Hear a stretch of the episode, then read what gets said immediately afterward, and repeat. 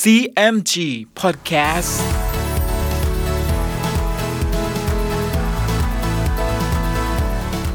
สวัสดีครับคุณผู้ฟังขอต้อนรับเข้าสู่ CMG Podcast กับผมดรพนการธานนท์นะครับ เรายังอยู่กับเรื่องราวของสามก๊กผ่านหนังสือเรื่องสามก๊ก Romance of the Three Kingdoms ฉบับย่อ เรียบเรียงโดย สาระบุญคงครับ เดินทางมาถึง EP ที่ 97 มาติดตามกันต่อนะครับว่า เรื่องราววุ่นๆระหว่างเกียงอุยกับเตงไงนั้น จะเป็นอย่างไรต่อไป ติดตามได้ใน CMG Podcast วันนี้ครับ ตอนเกียงอุยต้อนอุบายเตงไงกล่าวถึงวุยกกเมื่อสุมาเจียวเห็นว่า พระเจ้าโจมอจะทำร้ายเพื่อสลายขั้วอำนาจของตน สุมาเจียวจึงสั่งให้คนไปสังหารพระเจ้าโจมอ แล้วเชิญให้โจฮวน ผู้เป็นหลานโจโฉขึ้นครองราชเป็นพระเจ้าโจฮวน แล้วพระเจ้าโจฮวนก็ตั้งสุมาเจียวเป็นมหาอุปราช ฝ่ายทหารกองสอดแนมของเมืองเสฉวน ครั้นแจ้งว่าสุมาเจียวสั่งฆ่าพระเจ้าโจมอเสีย แล้วเชิญพระเจ้าโจฮวนขึ้นเป็นเจ้า ก็เอาเนื้อความเข้าไปแจ้งแก่เกียงอุยทุกประการ เกียงอุยได้ฟังดังนั้นก็มีความยินดี จึงแต่งหนังสือให้ทหารถือไปเมืองกังตังเป็นใจความว่า ซึ่งเราคิดจะไปตีเมืองลกเอียนก็สมคเนแล้ว บัดนี้สุมาเจียวเป็นขบฏฆ่าโจมอเสีย แล้วตั้งโจฮวนขึ้นเป็นเจ้า ให้ยกทหารไปบรรจบกันกับเรา จะได้ยกเข้าตีสุมาเจียว คนถือหนังสือก็ลาเกียงอุยไป เกียงอุยจึงเข้าไปเฝ้าพระเจ้าลอเซียน เพื่อทูลลาไปทำศึก แล้วจัดแจงทหารสิบห้าหมื่นให้เลียวหัว คุมทหารห้าหมื่นแยกไปทางจูงอกก ให้เตียวเอ็ก คุมทหารห้าหมื่นยกไปทางล่อกก ตัวเกียงอุยนั้นจะยกไปทางเสียงกก ครั้นวันดีได้เลิก ก็ยกทหารออกจากเมืองเสฉวนเป็นสามทาง ไปบรรจบกันที่เขากีสารฝ่ายเตงไงตั้งค่ายอยู่เขากีสารครั้นรู้ว่าเกียงอุยยกทหารมาเป็นสามทางก็โกรธ จึงหานายทหารทั้งปวงมาปรึกษาอองกวนจึงเสนอตัวว่า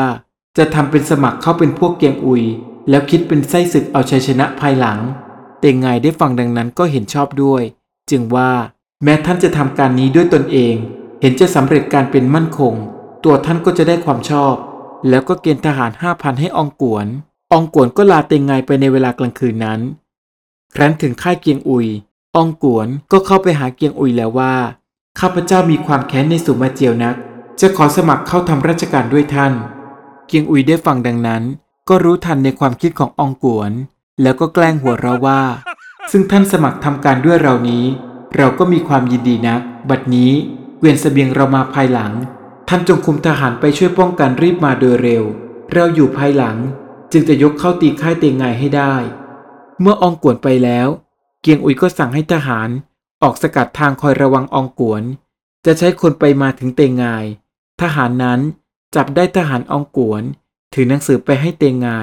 ก็นำตัวมาให้เกียงอุย เกียงอุยจึงเอาหนังสือมาอ่านดู เป็นใจความว่า ให้เตงไงมารับหน้าหุบเขาหุยสาร เดือนสิบแรมห้าค่ำ ข้าพเจ้าจะคุมเสบียงมาทางนั้น เกียงอุยแจ้งในหนังสือดังนั้นแล้ว จึงเอาตัวผู้ถือหนังสือไปฆ่าเสีย แล้วเขียนหนังสือฉบับหนึ่งเป็นใจความว่า เดือนสิบขึ้นสิบห้าค่ำให้เตงไงคุมทหารคอยอยู่ ณหุบเขาหุยสารข้าพเจ้าอองกวน จะคุมเสบียงเกียงอุยมาให้ท่านที่นั่น แล้วก็แต่งทหารปลอมเป็นทหารอองกวน ถือหนังสือไปให้เตงไงนักค่าย ทหารนั้นก็ลาเกียงอุยไป ฝ่ายเตงไง เมื่อหลงไปในอุบายของเกียงอุยแล้ว เตงไงก็ยกทหารห้าหมื่นออกจากค่าย ตรงไปที่หุบเขาหุยสารทหารของเกียงอุยซึ่งซุ่มอยู่นั้น ก็เอาเพลิงจุดขึ้นโดยรอบ แล้วล้อมรบฟันเข้าไปฆ่าฟันทหารเตงไงล้มตายเป็นอันมาก แต่เตงไงก็สามารถเล็ดลอดหลบหนีออกไปจากที่ล้อมได้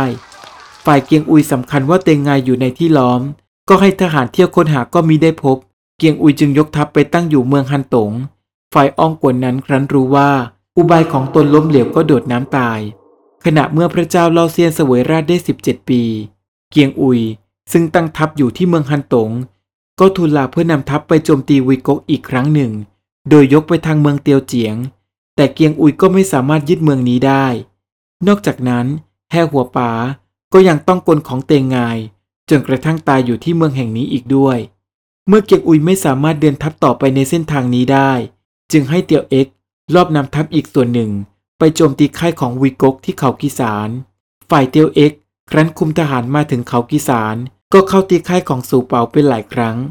พอเตงไงยกทัพมาถึง ก็เร่งทหารเข้าโจมตี เตียวเอ็กแตกหนีไปอยู่หลังเขา เตงไงก็ยกติดตามสกัดต้นทางไว้ ขณะนั้นเกียงอุยยกตามมาทัน ก็ช่วยเหลือเตียวเอ็กเอาไว้ได้ เตงไงเห็นจะสู้ไม่ได้ ก็แตกหนีเข้าค่ายเขากีสารฝ่ายเกียงอุย เห็นเตงไงแตกเข้าค่าย ก็สั่งทหารแยกออกเป็นสี่กอง ตั้งประชิดล้อมค่ายเตงไงไว้เป็นมั่นคง เรื่องราวกำลังเข้มข้นเลยนะครับ ในอีพีหน้ามาร่วมลุ้นกันต่อนะครับว่า จะเกิดเรื่องวุ่นวายอะไรอีกบ้าง ติดตามได้ใน